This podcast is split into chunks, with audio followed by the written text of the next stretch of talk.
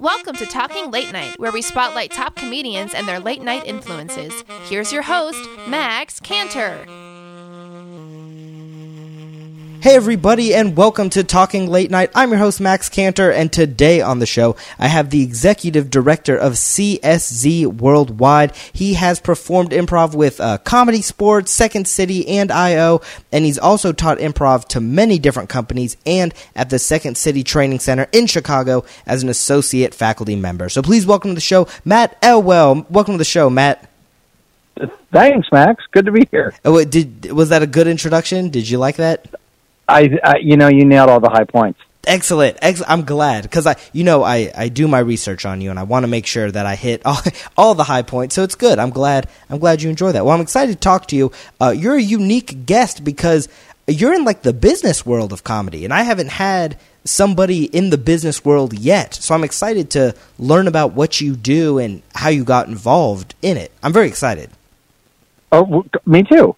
Yeah, well, perfect. And uh, to start off the interview, to just uh, get started, how did you Uh-huh. become interested in comedy? So, like growing up, what were some influences that may have influenced your interest in comedy? You know, I actually came to comedy late in life. My my plan was to be a kind of hoity-toity Shakespearean actor, um, and and that was even when I got involved in theater, which was in college. Before then, I had planned to become a minister. So I kind of bounced all over the place, and didn't really get seriously interested in comedy as a career until about 1999 when I moved out to Chicago. Oh, wow. So you, Mm-hmm. wow, that's very interesting. So when you went to like college and stuff, you were not thinking about comedy until you ended up in Chicago. Right. Like I had done some comedic plays. I did Rumors by Neil Simon and stuff like that. Um, and I enjoyed that. But, you know, I kind of considered my path to be kind of theater, you know. Okay, so what made you interested in theater and the arts? Uh, I, I had always kind of enjoyed acting. I was in school plays and stuff. And then when I got to college, I fell in with a group of fairly, I would say fairly serious amateurs. We were, we were in a group called E52 Student Theater at University of Delaware. And even though we, you know, we weren't actually part of the, the university's theater program, um, you know, we worked very hard at putting on good shows and, you know, we were, we were the drama kids. hmm And so, what brought you to Chicago? I came out to see the Chicago Improv Festival. The second, the it was the second annual in 1999. That was in April of '99, and I just kind of I had one of those you know those moments where you go, "Yes, this is what I'm doing with the rest of my life." Uh, um, I had never known all the things that improv could be until I saw them all in one place over one week, and you know, a month later, I was living in some guy's apartment, you know, trying to trying to figure it all out. did you know, like, were you an improviser? Like, were you aware of what improv was when you went to check it out? All I knew about was short form before then. So I had done some short form. I had I had used improv. Actually, I've got tape of me in like 1993 teaching um, at Toastmasters Mhm. uh, how to do uh, extemporaneous speaking using improv games as kind of a you know a teaching tool. So I'd been using it that way, but you know I I had no idea about long form. I you know was very um, uh, didn't have a didn't really know a lot about sketch comedy. So you know my my understanding was very was very limited before I came here, and that's why you know when I finally saw here and all the kind of diversity of work, um, and and you know because it was the improv festival, it, there were teams from L.A., Burn Manhattan was here. There were just all kinds of different approaches to improvisation. So it just kind of clicked for me. Hmm So you move to Chicago. Did you move with the goal of like I'm going to continue being an actor, like a straight actor, like what you were talking about, or were you now totally on the improv train and that's what you wanted? I was on the improv train. Yeah, Yeah. I was I was coming to, to to study improvisation. I thought I might do sketch comedy, but really I fell in love with the idea of taking a suggestion and going. You know. Hmm How did you incorporate, at the beginning at least, your trainings in Shakespeare acting and professional play acting? How did you take your teachings from that and translate it to help you do improv? Well, it helped me be very pretentious, which Yeah. everyone loves in an improviser. Yeah. Uh, you know, I, I think some of the technique of you know, at, at the time, you know, dialects and genre work and stuff like that, where you're, you know, I think more than anything else, it gave me a frame of reference, you know, um, so that when, you know, an audience said Shakespeare, an audience said a playwright, you know, or a, a style, you know, I could inhabit that world. Um, you know, it, so it just kind of color, you know, I'd say one thing about improv is that it's, it's useful to have a point of view. It's useful to have kind of a sense of what, what you think is funny and, and the kinds of characters you want to inhabit and the kinds of ideas you want to bring. Uh, and so it became kind of my lens through which I, you know, saw, uh, you know, how I could plug into the improv world. Right. It, and it seems like what you're saying too is at the beginning, it helped you do character work. I mean, you were able to come up with really good characters because of your acting background. Well, I mean, you know, God bless if they were actually really good. But Yeah. you know, the the main thing was is yeah, you know, uh, I spent a year at a resident company in in Pennsylvania called the Hedgerow Theater, and so we dealt with you know trapping energy in one place in your body to create a different shape to your character's body and backstory and stuff. So yeah, I would say that I had some I had some traditional theater experience that that was a good foundation for all the improv classes I was taking. Hmm Did improv click with you like immediately, or did it take a little bit for you to finally find your footing? Uh, yeah, this all presupposes I was good. Um, I, uh, I, I guess what I would say is that it, it took me a while to unlearn some bad habits around improvisation and, you know, to work on myself a little bit. Um, but, uh, you know, so, so I'd say the, you know, the classes were really valuable. I mean, for me, when I kind of got rolling, you know, after kind of getting in the door of a couple theaters, I was doing something around improv, either watching a set or uh, performing or taking a class or rehearsing with a team like six nights a week, you know. Mhm. So after a year or two of doing that, you know, it, it was less like kind of, you know, learning a foreign language and more about just getting dropped in that country and, and learning the language from within. hmm Do you have a thinking back to like the very beginning of your improv journey? Do you have a lesson or rule that you learned that you consider to be the most important rule or the golden rule that you always followed? I'd say that the the only thing that really comes up for me when you say that is is the first one of the first things I learned, and and it really wasn't about technique as much um, as a, as an orientation to the work.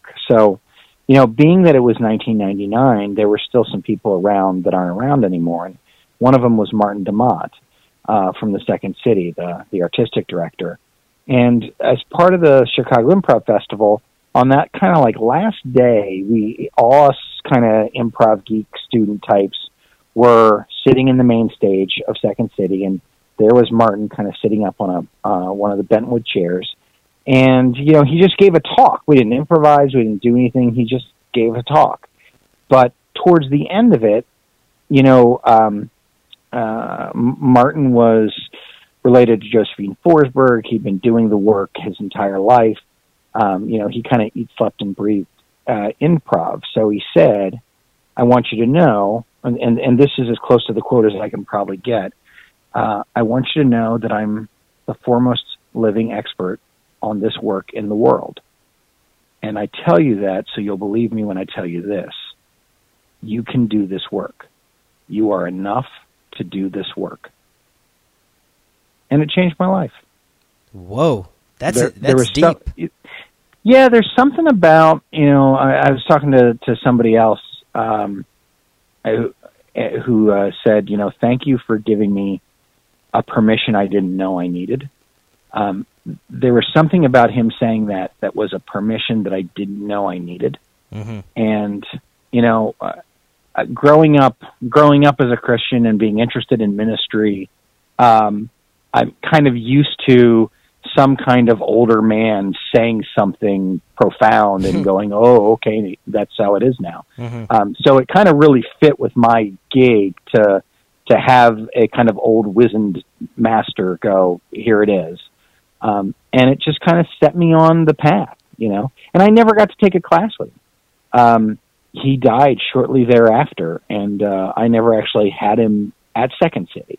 I I literally just sat in that class that that one talk, and that was all I got. Wow, and it was so meaningful. That one time was so meaningful. Yeah, you know, I, I think in comedy we tend to have a real kind of like a an almost performative thick skin, like that that we almost go out of our way to try and not have intimacy with each other. and to have a guy kind of drop all the bits and just talk to us. I mean, he was talking to us as if you know this was an art, you know, because that's what he deeply, deeply believed, and and it it, it translated, you know. Mm-hmm. Yeah, absolutely. And so after that, I mean, hearing that, it has to make you, like you said, believe in yourself and realize, okay, like I can do this. So when did you feel that you had reached the point where you felt like you could teach others? How long was that? Mm, I would, uh, I, I would say one thing is is that I had already been teaching some traditional theater stuff at mm-hmm. Hedgerow, and had actually taught some basic improv for actors kind of stuff where we were really using it just as a kind of a training tool. So I had taught before, but I would say that where I really started, I don't know, thinking I could teach in Chicago was I think around 2003. Okay, so it was like uh, what four years after mm-hmm. you had you had first started. So do you? Yeah, and that was also at Comedy Sports. So you know mm-hmm. that was that was teaching at the first place that actually started paying me as mm. an improviser. The 1st mm-hmm. place I was a professional, you know. Mm. Do you remember, like at the very beginning of your teaching career, uh, do you remember any difficulties that you faced uh, having trouble translating the material from performer to teacher to then to the students? Oh yeah, I mean, you know, it's they say like for playwrights that you spend your first three plays writing like the playwrights you like, and it's not until you write your fourth play that you write like yourself. Mm. Um, I, I spent so many classes either trying to teach like other people or teaching like what I thought I should be teaching, but it was all very much me way more wrapped up in myself than I ever was in my students, and, and that was part of the problem, right? Um, there's this guy Jimmy Carrane who has this great line and says, "Don't let your fear get caught up in their fear. And so when my students wouldn't do well, I would think of that as a reflection on myself. I would start acting in reaction to that. They would pick up on that, and that would put them further in their heads. And so, you know, it was just this kind of death spiral of, you know, I wasn't being really open and present with them. And so, you know, they were, that was an added barrier to them being open and present and I, you know, and and I'm sure there are other kind of gifted people who don't start that way, and and you know, are, are their first class is is awesome and amazing, and they're awesome and amazing. But for me, I really had a lot of kind of uh, cutting away, you know, cutting away my own BS to get to a point where I was of any use to anybody, you know. Mm. What do, what do I would you, say? What do you say as as a teacher? And you've been doing it for such a long time. As a teacher, what do you see the biggest uh, difficulty with students, improv students, being? Well, and, and to be honest with you, you know, I would say it's probably been since 2009 or 10 that I was actually teaching improv for improvisers besides the occasional workshop. Mm-hmm. Um, you know, mostly what I do now is I teach improv to, you know, corporate types for, you know, to achieve some kind of learning outcome that matters to their company, right? And mm-hmm. and what what does not matter to their company is that they do good scene work. um, but um, you know, so so so this might be you know old information, but I think at the time part of what I was wrestling with was um, improvisers having a kind of discipline that um, they've never had to have before. So like one of the things that's a big challenge for improvisers is, especially in this city, is there's so many opportunities to play that they can be on, uh, you know, a Herald team and they can be on a playground team and they can be on a, you know, well, like a one group mind team now. You know, there's, they can be in a, a level five show and they can be in this show and that show. and they tend to just kind of fill their schedule chock a block, and they they've got no time to a reflect on their own practice to make it you know a conscious practice Mm-hmm. of self improvement. But they're also sometimes not giving any one of these particular artistic projects um, the real kind of soulful attention it deserves. You know, when you're doing this right, it can be exhausting. So when people are like cutting one rehearsal so they can do a show somewhere else and, you know, trying to balance a team and a show and this and that, that, you know, it's almost like they're kind of you know, at the roulette table, right? And they're just putting money down on different numbers, hoping that one hits, Mm-hmm. and not realizing that the paradigm of gambling is what's screwing them. You know, if they invested in a couple of them, then they would become the kind of person who could go somewhere next. Mm-hmm. So, it's just so I understand what you're saying, you're talking about uh, like uh, instead of spreading yourself so thin to focus on certain places and certain things. Am I getting you right?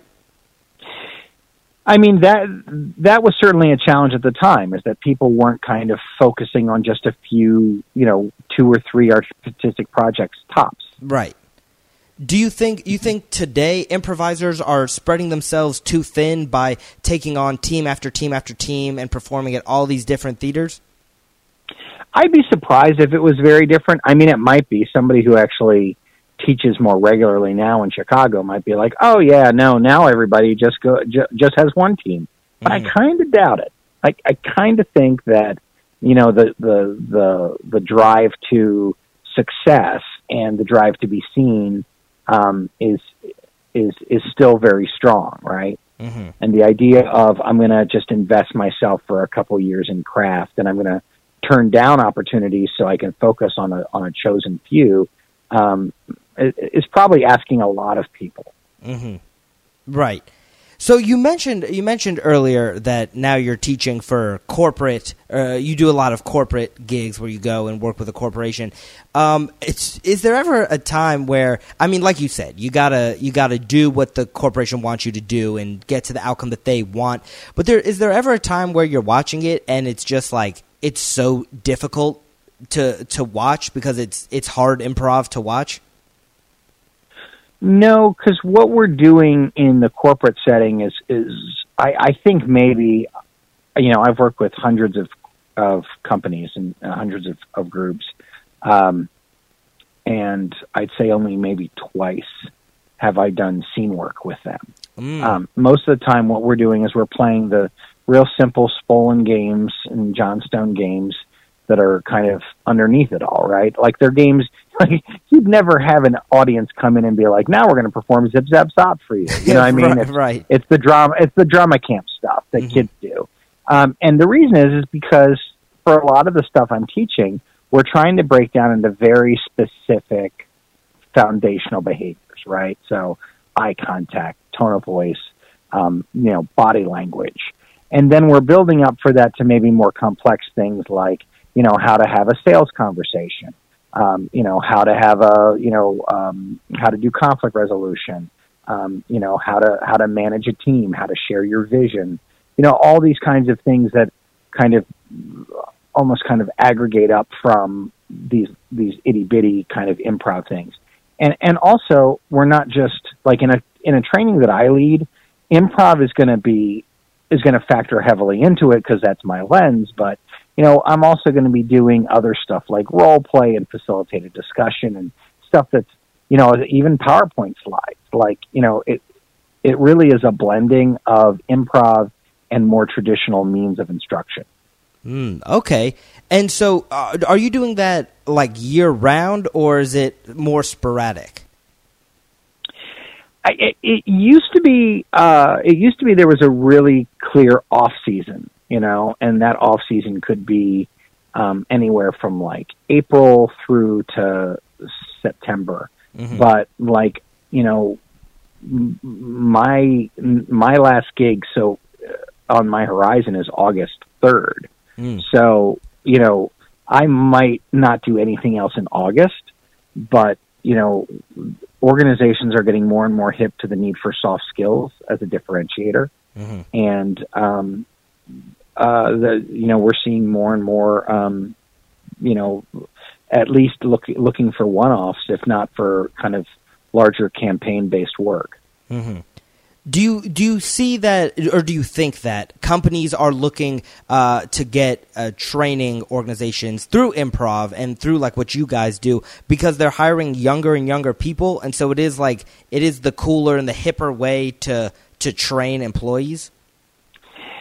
I, I don't think they're doing it because, like, I, I don't think they're doing improv to be relevant. Mm. Um, if anything, though, I think what they may be dealing with is that soft skills aren't something that are really taught very much in school. Mm-hmm. They're being integrated now more into MBA programs, uh, but we're still seeing like you know people get some functional expertise under their belts, and you know organizations that do a lot of campus hiring get these people in. They know whatever their degree is in. They go through some initial training to get whatever their functional requirements are in the workplace. But then there's the whole kind of thing of you know, how do I get along with people and how do I make my point? If if all I've ever been done is asked to kind of you know listen as a new employee, and now a year later you tell me, well, what do you think? Who's going to help me frame that that thing I think? Mm-hmm. Right. Yeah. I mean, improv is so important, and that's that's. I feel like a lot of people don't realize that every single day they incorporate skills that are essential in improv. So it's cool to see that you know people like you are going into companies to teach improv essentially teach improv skills to help people be better employees like it's weird to think but it's useful well and there's a you know there's kind of a circularity there right because you know in fact i i just took this incredible workshop at our comedy sports world championship with aretha sills who's you know paul sills daughter and um viola spolin's granddaughter. And you know she was talking about how the work began and that you know this improv was being done you know basically with poor kids who didn't know english. You know they were immigrant children and they needed to be socialized. And so you know she with her mentor neva boyd were using these basically games just kind of little kids games to help them kind of learn how to you know get along work together express themselves um, so that's really all we're doing. It's just now with older, um, you know, older, smarter kids who get paid more money. right, right. Yeah, definitely. So now that we're you know we we're talking about you and your company and comedy sports, tell me about how you got involved with CSZ and uh, what is CSZ Worldwide. Sure. So you know my first professional gig in Chicago in August of 2000, I got hired to be a part of the ensemble of what was then called the Comedy Sports Theater, which is right here in Chicago. Um, now we're on Belmont, uh, and now it's called CSZ Theater Chicago. And, and one of the main reasons we, we changed that name um, is because we do a lot more than comedy sports. And, you know, comedy sports will always be, you know, near and dear to our hearts because it's, it's kind of the marquee offering and it's all ages friendly. Um, so it's really a show that anyone can see. You know, mm. as someone who kind of grew up religious, one of the things that was really exciting to me is it was the one improv show that I could have my mom and dad come see and, and know they weren't going to be offended, right? Mm-hmm, so mm-hmm. it was kind of really cool. It had a, it had a really kind of cool place in my heart. It was short form. It was what I kind of grew up doing. It's what I grew up watching on TV uh, with Whose Line Is It Anyway? Um, so you know, it meant it kind of it it tied in a lot of things for me. Um, and so I started playing there. Um, uh, started doing corporate work through them, and Dave Gaudet, who um, who owned Comedy Sports, um, you know, and continued to to be a mentor for me and open a lot of doors for me. And uh, so, you know, I learned a lot about the basically the the profession of comedy when when what really matters is getting an audience to enjoy their experience and how you have to pay you know attention to their reactions and you know adjust what you're doing accordingly Mm-hmm. Um, and so, you know, I started as an actor, and I thought, you know, my greatest aspiration when I was an actor was, or an improviser at, at Comedy Sports, was to one day be an artistic director. You know, I thought it would be cool to basically be responsible for getting an ensemble to perform this show well. Um, and uh, then, you know, I I got hired into the office staff basically as as kind of my day job. I worked in PR and I worked in running their training center. Um, and then I finally, you know, worked my way up in 2007 to being the artistic director, and I was artistic director from 2007 to 2010. But then, um, you know, some things uh, were going on, and there was an opportunity um, for me to use some of what I had been learning as a corporate trainer to actually run the business. And so, from 2010 to 2015, uh, I was the president. So now I'm, you know, I'm running this one million dollar company, um, you know, with an English degree. So, uh, you know, it was, uh, but I used, you know, kind of what I had learned through improvisation, what I learned through my history in the business, um, to do what I can with it. Um, but at the same time, you know, Comedy Sports here in Chicago is part of a larger network. You know, it's basically a, a, network of 28 different um, creative organizations, each with their own um, ensemble of, of really creative people, and they're actors and directors and teachers. Um, uh, and, but they're also trainers, and they're all over the country and in um, and in the UK. And so after 2015, I got an opportunity that I just couldn't turn down of becoming the executive director of that larger licensing body. Mm-hmm. So, you know, what I do now mostly is I work from home and I'm on calls with um, you know, owners of CSZ companies around the country and, and in the UK and talking to them about what they can do to, you know, improve their offerings and do things like this applied improvisation, corporate training thing that I do, um, and ways that we can work together more and really provide a united front and, and coordinate our efforts, um, you know, as these kinds of integrated comedy theaters, but also applied improvisation corporate services companies. Mm-hmm. So, when you were working your way up from uh, performer to teacher to uh, artistic director and on and on and on, when you became artistic director, what was your vision for the theater? And did the theater ever reach that vision that you had for it? Kind of. Uh, that would be my answer. Kind of. I would give myself a C plus. uh, you know, I was really impressed at being a student who went through IO uh, than back when I was at Improv Olympic. Um, I was really impressed by the devotion they had to innovate long form.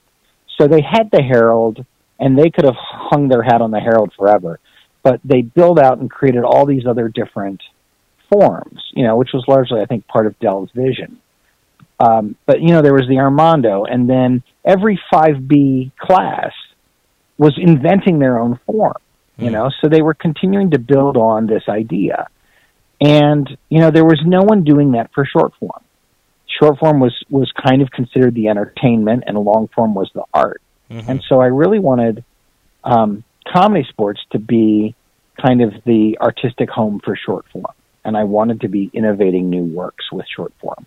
And so during my time as artistic director we were creating other kind of short form based experiences. Mm-hmm. um, uh, you know, some were kind of harkening back to the kind of scenario play idea, um, ideas that started the compass, you know, but, but still this, you know, the thing that makes short form short form, I think, is that there's some kind of break in the action where we, you know, m- bring the audience into the conversation, mm-hmm. right? And that we do that several times throughout the experience and that their kind of live input is guiding that experience.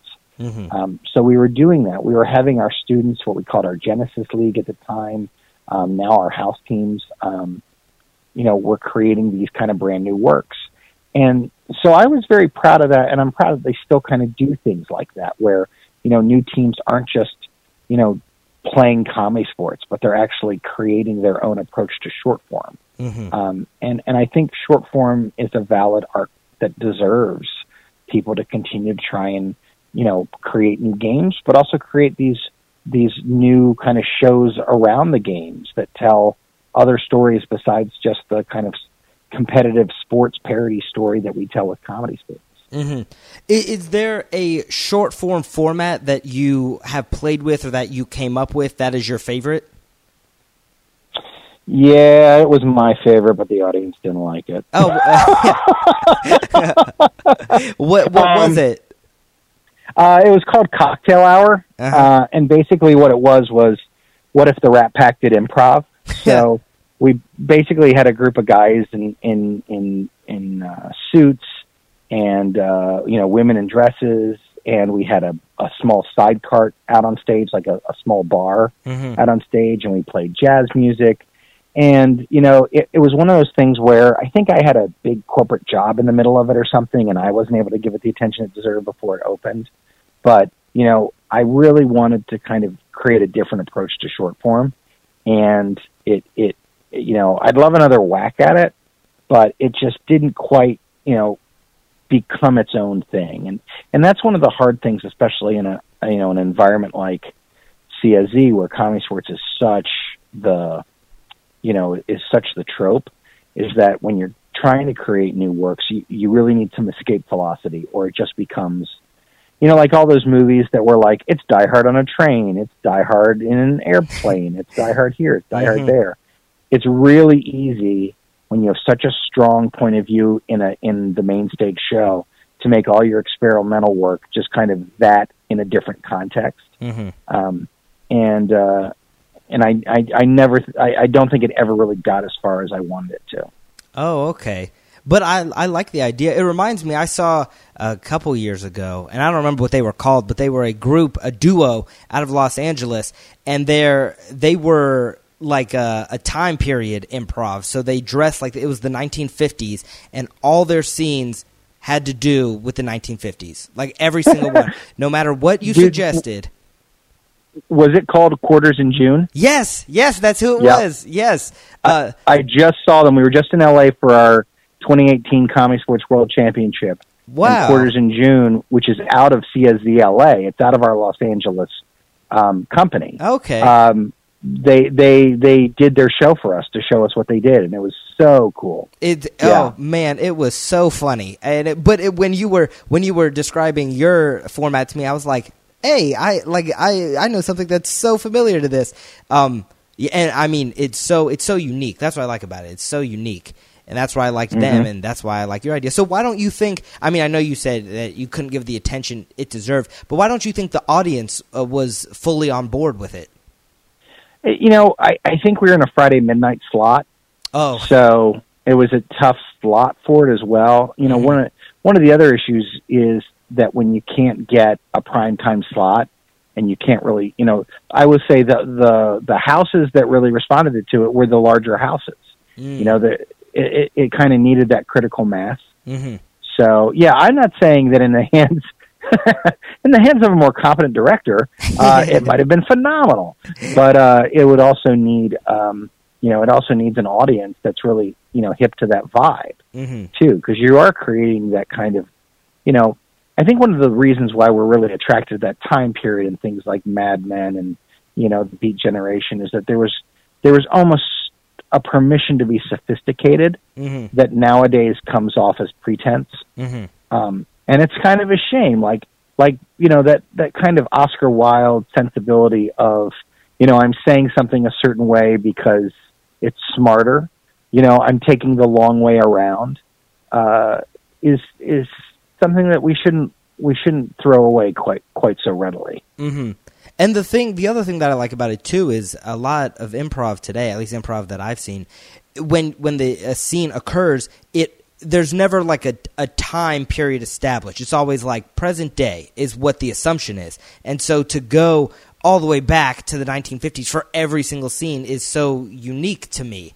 And it mm-hmm. impacts it impacts so many things that you wouldn't think about where it's like all right you can't just whip out your cell phone. Because if you do now you got this mysterious piece of technology that you're dealing with. So it it makes the improvisers you got to think a little bit harder. And that's fun to watch mm-hmm.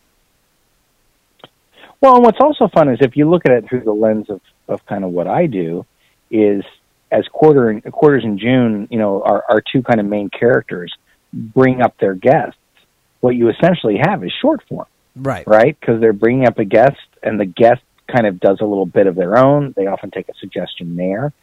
So, you know, basically, the quarters in June are, are kind of our referee for their own, you know, their own short form story Mhm. which is exactly the kind of thing that I'd like to see more of is people honoring this tradition of short form, but creating whole new storylines and arcs that we, you know, that carry our audience along. And it's not just, you know, a, a team in their, you know, you know, jeans and flannel with a kind of wrinkly piece of paper going, okay, now we're going to do new choice and it's going to be these people who are going to do it. Mm-hmm. You know, that, that, you know, that there should be a panache. There should be a larger play around it that we're following as an audience. Right, right.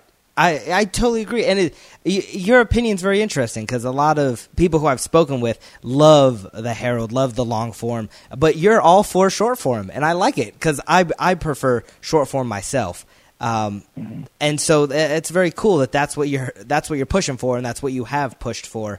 Do you uh, do you still perform today, or are you mainly a teacher? Uh, I, I I do perform occasionally. You know, um, and I would say, you know, back to your other point, I will say that our best performers in comedy sports, at least in Chicago, you know, also have a robust long form career. I think Mhm. the two forms really learn from each other.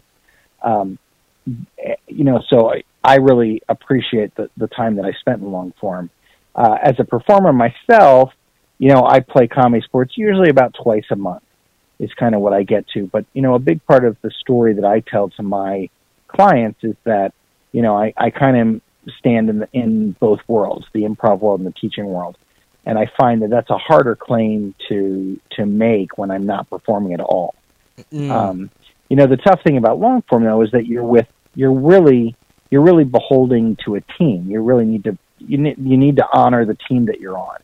So when you're doing a lot of corporate work and you're all over the place for time and your schedule's not really your own, I think that's a lot harder. Whereas with comedy sports, there's an ensemble of 50 people. So I can slot in for two matches a month. Mhm. And if, if I can't do it or if I can do more, it's not really inconveniencing anybody else.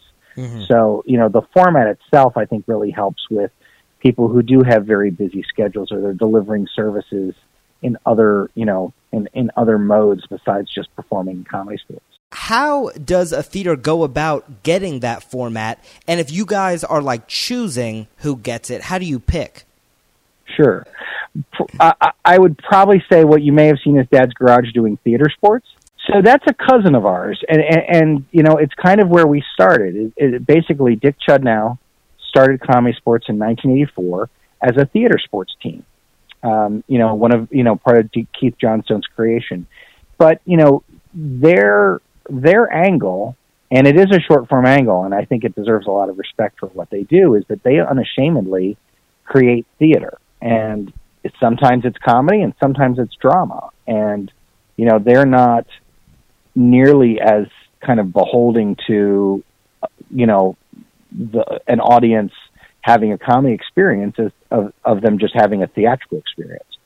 So I think where there's where where where theater sports really does kind of do theater, you know, with with an RE, Mhm. um, comedy sports does comedy. Like, you know, our real goal is that that audience has a great time when they leave. Now, you know, if we will have some scenes that have some real emotional stakes to them, uh, you know, we will have some, you know, even though it's a kind of an all ages friendly show, the way to make it kind of not a kids show is to make it smart, right? And to kind of do some things around the edges. So, you know, I still think I think an adult gets a lot out of a comedy sports match when they see it.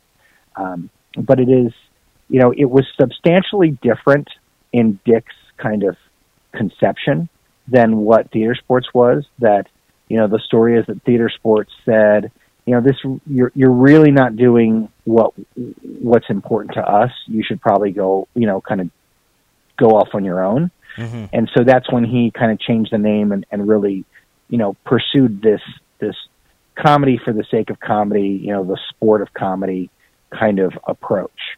You know, but there's a lot of cities like Seattle has both the theater sports and the comedy sports.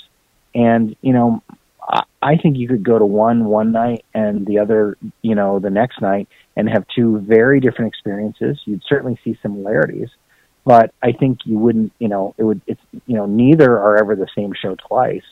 And both kinds of, both groups go at it very differently. hmm So when you go to open a comedy sports theater, um, all you got that that is its own brand, is comedy sports, and it will be the comedy sports theater. It won't be.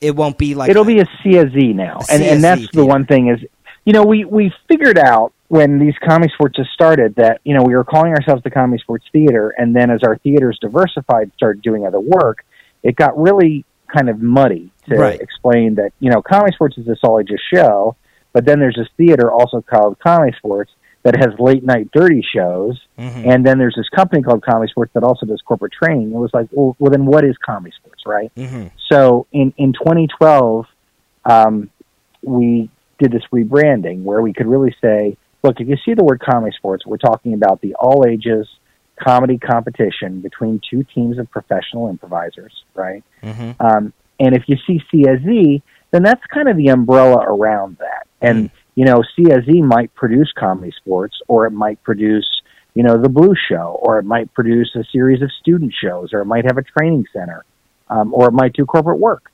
Mhm. Um, you know, and that's what it all cascades from. But to you know, answer your question, um, you know, we're not franchises. We're not centrally owned. We actually are licensing an intellectual property. So, you know, if you're being that you're in Atlanta, Max, you know, if you want to start uh, bringing comedy sports to Atlanta, all you need is a theater that'll let you do it, and then you give me a call and say you're interested, and we start talking about, you know, how would we, how would you make CSZ viable in your market? Mhm. and then you basically get a license to do comedy sports just like you go to you know samuel french to license a neil simon play right Mhm. um, you know and there's a lot more services like we plug into all the other managers so you can kind of learn from other people who do it but the the exciting thing is that the individual theater has a lot of artistic control you know i mean yes you're doing this one show that we all do but it's an improvised show and so you have a lot of flexibility there as long as you hold true to the kind of the tenets that we tell our audience, right? Mhm. Our brand is always just friendly. You have to do a clean show. But, you know, you can go to see comedy sports in Quad Cities at the Establishment Theater. And aside from comedy sports, every other show they do there is their own unique creation. Mm. You know, whether it's the dueling piano show they do or the long form shows they do, or this they have this great touring show called Guys in Ties that they take around. So, you know, and those are all homegrown products. Mhm. So, you know, what what really excites me, you know, maybe from an artistic uh, side and maybe from a business side, kind of equally, is that really what Comedy Sports is or CSZ is is these 28 different creative networks. They're each creating their own cool stuff, and then they can work together when there's a client who needs to work in multiple cities, Mhm. or they want to do a tour, or they just want to get together every year and play comedy sports for each other, like we do at the Comedy Sports World Championships. hmm Right. I- I- it is really creating this kind of kind of family of comedy sports shows underneath, like you said, the CSZ umbrella, and that's pretty cool that everybody's working to help make each other the best they can be. Yeah, and and they're share like you know we saw quarters in June because uh, the LA team was showcasing some of their some of the work that they created on their own, Mhm. right? So that we could see it and be inspired by that and the stuff that you know and and and that we could learn from that as we're creating all of our own work. Mhm. So yeah, it's all it, you know, and and I'm glad you used the word family because you know we just had 250 of our players in LA all kind of hanging out, learning together for a week, having an amazing time, but also kind of taking workshops that each other that they taught. You know, they're teaching each other. You know, one taught a workshop on Shakespeare, and one taught a workshop on. Um, we actually had this incredible diversity and inclusion day where you know some LG, LGBT players taught a workshop on how to authentically um, portray LGBT people, characters, Mhm. you know, on stage in a respectful way. And then there was another one on, you know, um, uh, playing disabled characters with integrity, and you know, how do you do that? And you know, there was another on gender and how do you, if you're a man, how do you play a woman on authentically on stage without making fun? You know, so you know, in, in a, in a time which is really scary for people who are different, it's really cool to see this group of people come together and have each other's backs. hmm Yeah, absolutely. And it sounds like, you know, everyone's having a good time, everyone's being supportive, and that means these theaters that are performing comedy sports, the shows are just going to get better. Once everyone's learning and working Yeah. with each other, there's it can only get better. And so that leads me to my next question for you, which is as the executive director, what is your future vision for CSZ worldwide? Where do you see it going? And where do you hope to see it go? I would like to see CSZ worldwide as an exemplar of the values of improv. And and what I mean by that is, you know, we have these values that we talk about a lot: collaboration, inspiration, gratitude, and fun. And we learned those values from playing comedy sports. And what I think is really cool is when we either go into an organization with a workshop or we go to a corporate event with our, you know, with a road show of comedy sports or where we just have a group of people in our theaters, you know, watching comedy sports, um, is the chance that that gets rubbed off on them and that they're seeing the kind of bright and bold and fun, but ultimately, you know, accepting way that comedy sports players treat each other. You know, we tell this story of competition, and for a lot of us, we want to win. Like as a comedy sports player, I want to be the team that wins. right. But I also know that I can't make that if I that if I take that desire to win to the extreme, and I hurt the other team or I do something to denigrate them, that not only will I probably not win, but the show's not going to win and the audience is not going to win. The mm-hmm. fans aren't going to win. So there's this kind of larger sense of sportsmanship and dignity that comes out.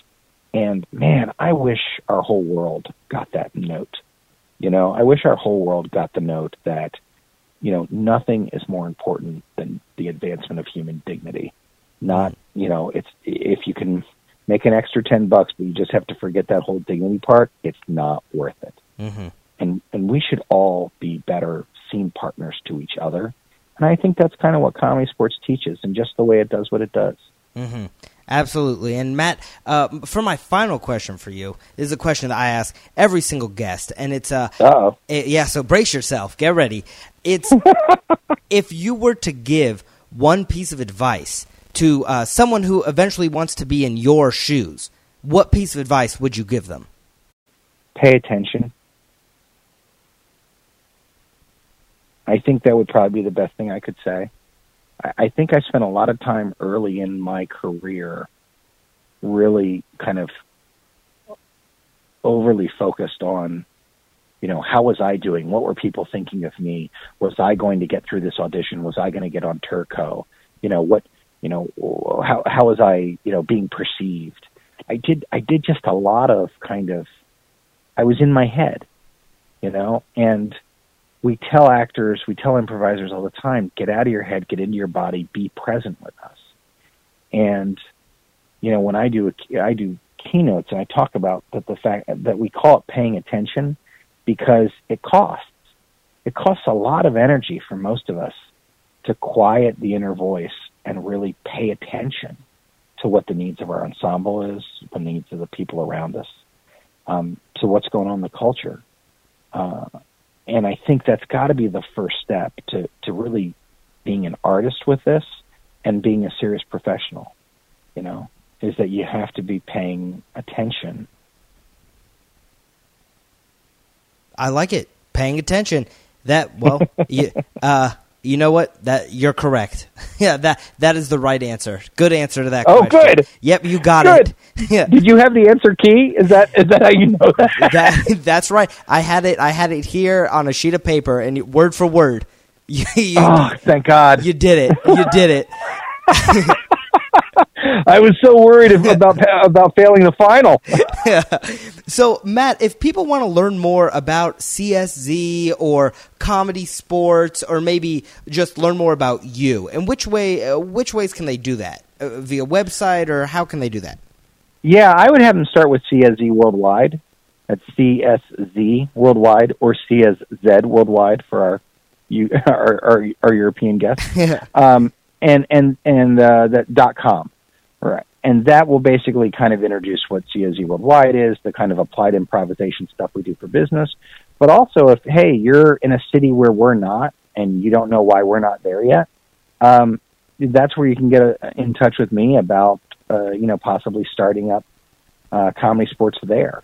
Mm-hmm. You know, um, and then me, I don't, I don't, I don't really have uh, much going on. Uh, you, you can uh, probably my LinkedIn, I guess, if you want to know more about me. But really, you know, CSZ Worldwide is the story. I work with a lot of um, a lot of partners. But you know, it all it all comes back to CSZ or comedy sports at some point. Mm-hmm.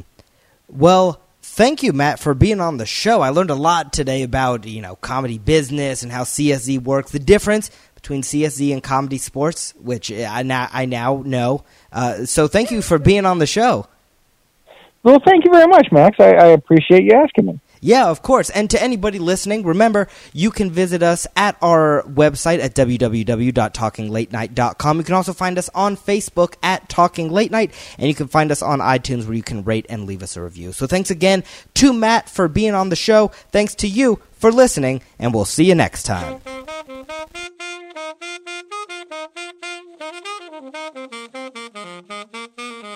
Thank you.